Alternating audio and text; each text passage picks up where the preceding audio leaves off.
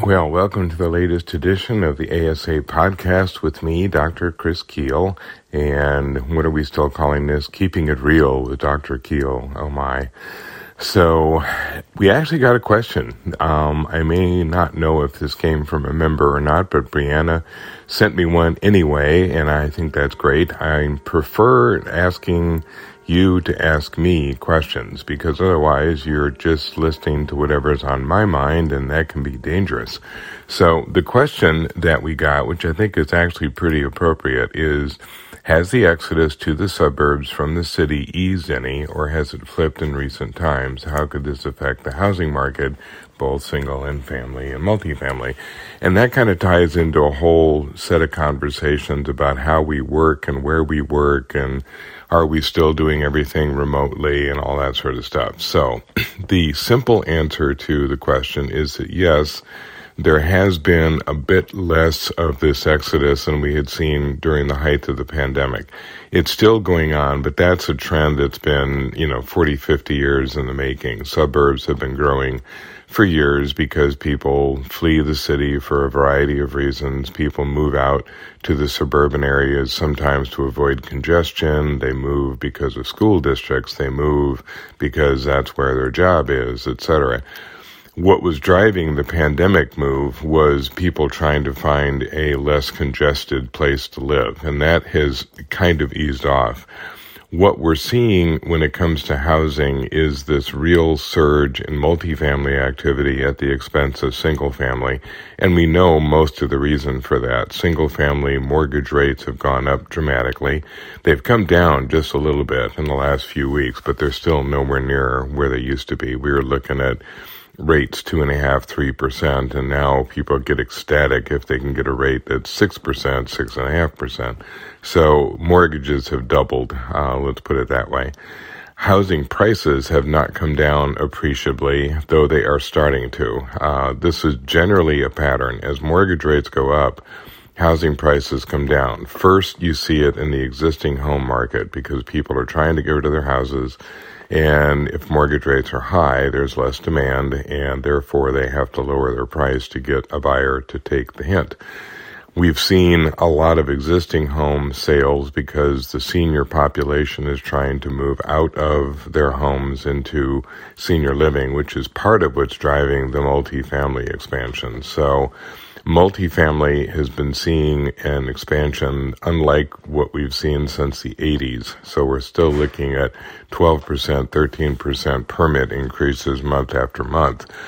The three things that are driving multifamily are pretty predictable. One is that senior housing expansion, people in the boomer generation looking for less responsibility when it comes to yards and snow removal and all that good stuff. You have second in that list, kind of the youngest generation, the Gen Z and millennials are still much more interested in apartments and lofts and that kind of thing. They're not yet ready for a single family move. They haven't really decided where they want to live. They don't have families yet, etc. But the third motivation is probably the most interesting and probably the most temporary because that's the group that would prefer to be in a single family home but can't afford it right now. So they've been scared off by higher mortgage rates and the high price of homes.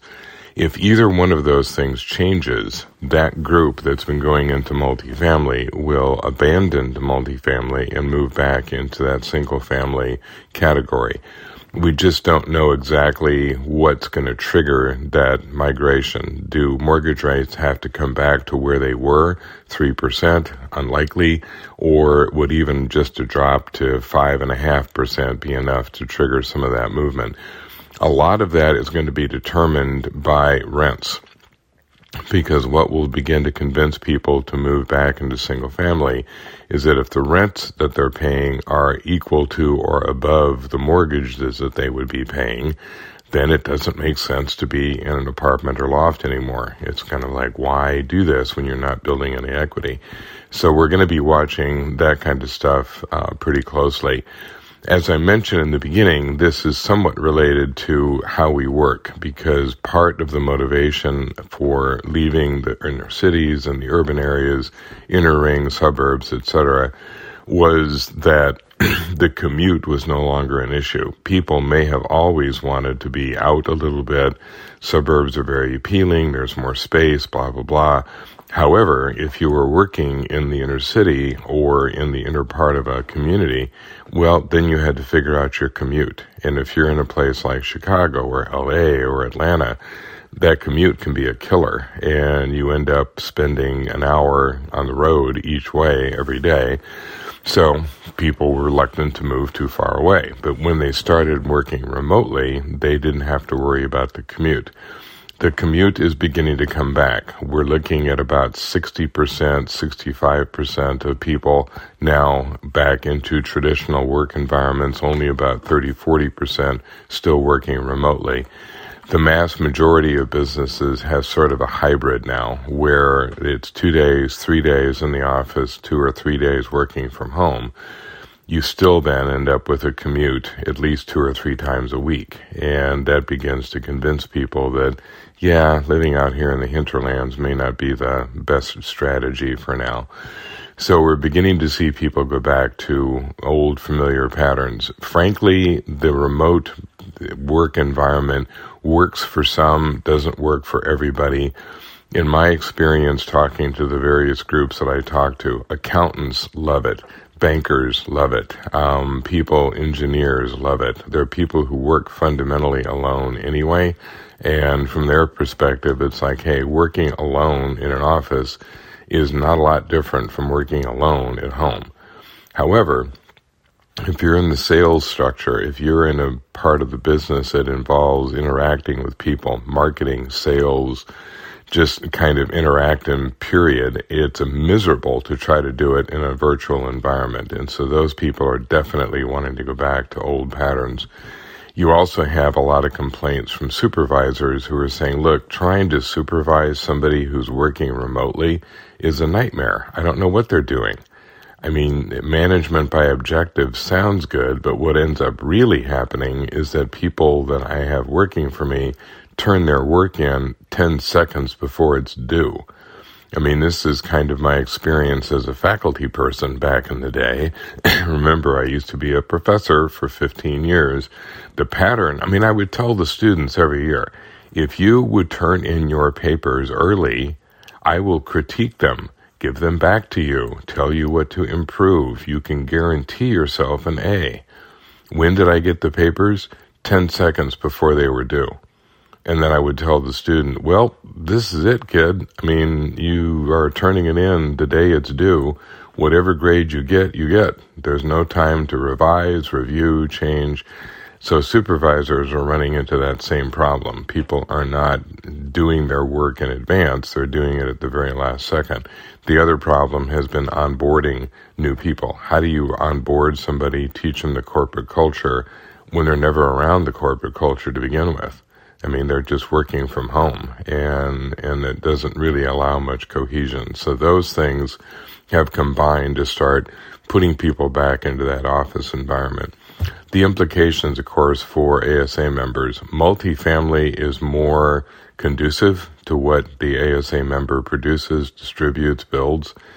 More units, more appliances, more plumbing, more HVAC, all of that stuff. Single family is lucrative to a degree, but you have to see larger developments before you're going to get the volume. So right now, the multifamily enthusiasm hasn't really hurt the ASA member much. The concern down the road is does any of this slow down? Does there become a point where between higher rents and higher mortgages, people just don't find new housing, period. We're still short something like 5 million homes nationwide. Some areas much, much more severe shortages than others. I mean, those fast growing communities have kind of overwhelmed their infrastructure.